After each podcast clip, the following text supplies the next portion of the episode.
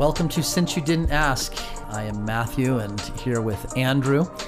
And uh, Andrew just threw out a question as we're sitting here and recording other episodes. And um, I just said, Andrew, why don't you just ask this while we're recording and let's see where it goes. So, what were you just asking, Andrew? All right, here goes. Um, so I asked Matthew, what do you think about the potential globalization or unifying of things like government power, things like um, currency and monetary systems. Basically, the the push that there seems to be towards, um, and I, am not sure if globalization is the the actual right term, but unification across um, the globe of certain large scale governmental and financial things. Yeah, I actually think that it's a it's a great question, and if you're listening and you're already falling asleep because it feels like a technical question and things you haven't thought about, hang in there. I think that this is that there's some worthwhile things to explore in this question, but um, as opposed to normally where we try to like.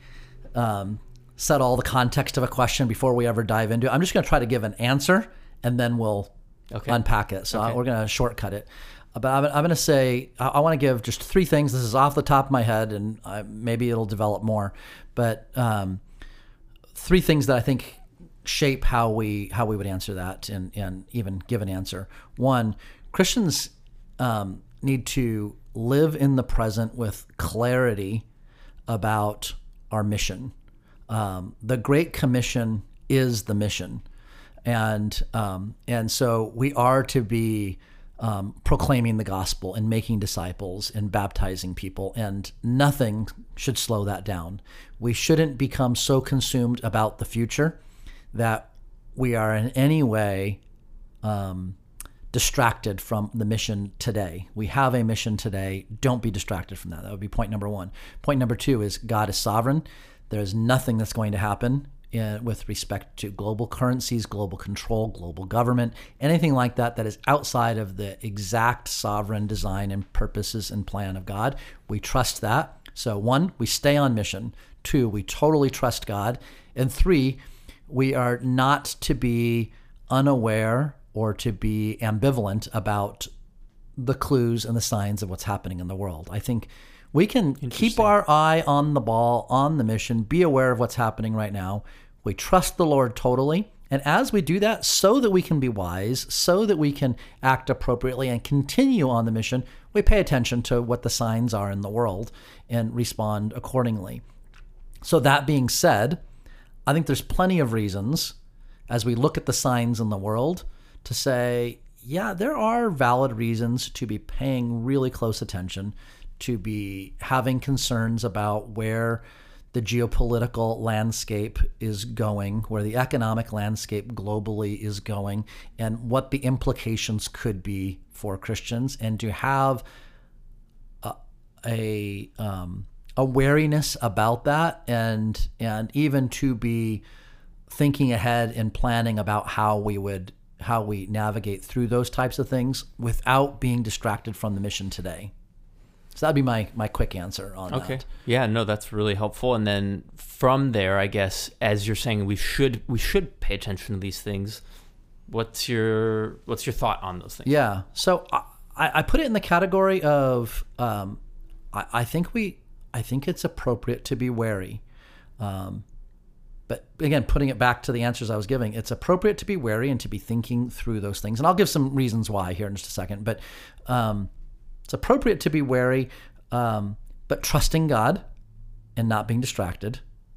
Um, but when we look at, um, for example, what is happening um, in China with the idea of social credits and the monitoring of every action that people take, and that those actions are measured through cameras, through currency. Um, you know, you're in China. You're um, you pay for um, uh, services and goods um, through facial recognition technology. You don't even have to produce a credit card; they just capture your face, and it's paid for. So it's all tracked, it's all monitored. Um, they, there are cameras everywhere, facial recognition. You're assigned a numerical number, a citizen whatever number, and based on the things that you do, you you gain or lose social credit, which allows you access to certain things or denies you access to certain things, including restaurants, stores, airplanes, travel. Um, And so all of that is is not sci-fi future. It's actually happening right now in in the largest country in the world or the second largest country in the world, and um, and so it's very very real in that it exists in our world, and to to foresee a scenario where that could potentially affect us in certain ways. It's hard to imagine with our culture and where we're at, but that that that type of thing could happen to where then our ability to fulfill that mission could be limited in some way because you lose social credits for going to church or doing certain actions that God would um, command us to do, and then that limits our ability to function in society. Um, we could go there. Some people would argue that that's the nature of like even like from a vaccine level that it's if you get a vaccine that I mean if you don't get a vaccine then you're limited on what you can do. Um, I would not put that into the same category of these types of things, but I- On we one have- state we have to have an imposed. approach. Yeah, Sorry. yeah, but they could. It could be. Uh, we need to be aware that that there are things in the world that are cause for legitimate Yeah. concern in that regard. Is there anything inherently sinful in uh, in the unifying of governments and Um, I wasn't expecting you to ask that. Um, inherently sinful. I think I guess the thing I'm driving at is there's a lot of Christians that are super wary of it because it's like once everything come, becomes one, then the Antichrist is going to come, Right, and you know. I, it gets there's an eschatological questions. Yeah, yeah, component yeah, to it, and and that, that's why I that was the only reason I paused was because depending on your views of eschatology, it would affect that answer, and I don't know that I want to totally go, go into that. Okay. But I would say inherently sinful. It's inherently dangerous. Um, so nations and governments are ultimately derived from sin to begin with. The Tower of Babel, God separated the people. Are you going to disagree with this? we had a podcast where you said that it, nations and governments are okay. Yes. Yeah. Okay. Okay. Yeah. uh, So, Sorry. okay. No, I think that's. I, I'm. I'm glad you brought that out. So, uh, I can say two things. Yeah. Um, and and more and more, um, Genesis 50 is so important in so many different ways. I What love you- hearing you say that. What you what Joseph says to his brothers, what you intended for evil, the exact same action God intended for good. So we can apply that in many, many different ways, but in this case, very clearly, languages were created, multiple different languages created because of man's sin at the Tower of Babel, and God separated people, and that separation by languages led to separation in in countries and nations and and and people groups and, and all of that flowed from sin in that way. That was evil. Sin is evil, and it led to a separation of groups. That being said, God then came and and said, now based on this circumstance, he defined the borders of Israel and established a people group by a as a specific nation, and so um, I, I can say that in that context, it still is is God ordained that there are are nations, um, even if the origination was out of sin. So I, I, I would just going going back to that. I would say nations originated out of out of um, originally because of sin. Then God, out of that, ordained how nations are to function and separate and and even the separation of Israel and and other nations. And so there is a sense in which we say, okay, if we put it all back together, then that could be going back to pre Tower of Babel and it could all be good, except for the fact that the sin that brought that about still exists. Right. And so when you if you we were to put it all back under one world government, um, I, I think the ultimate consequence is it's too much centralized power in sin. It's Babel.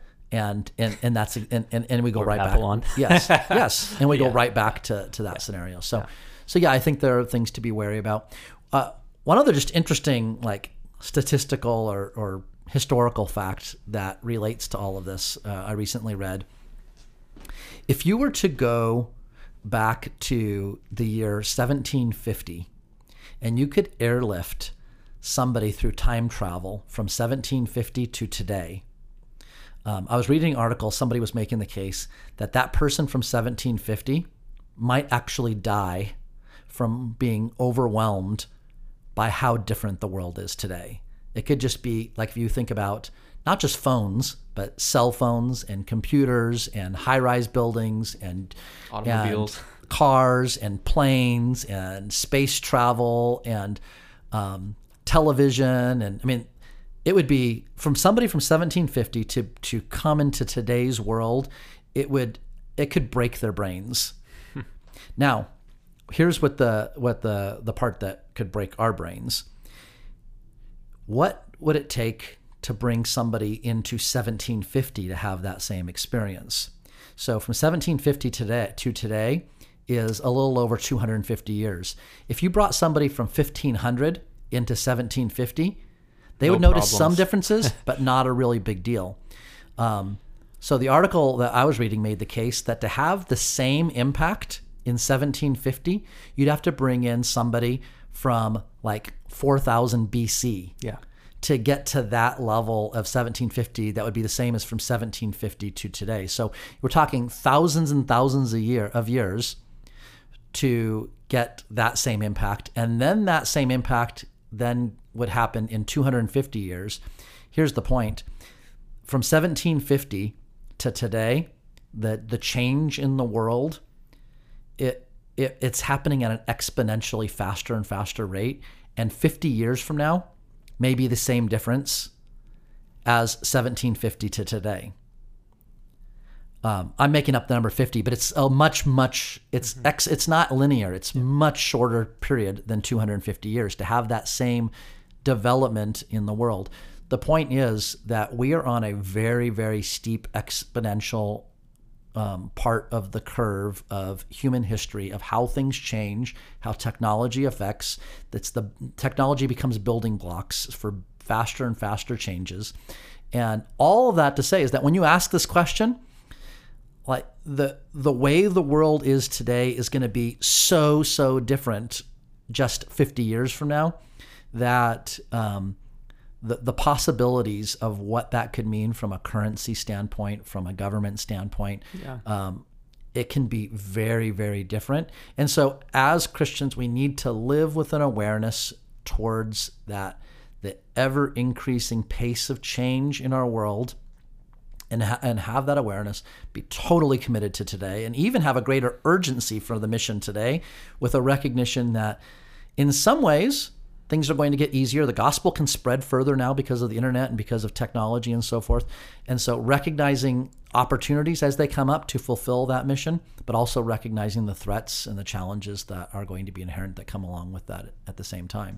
And just paying attention so that we can be um, that we can be wise and and and work through those things in ways that are going to honor the Lord and totally, totally trust Him.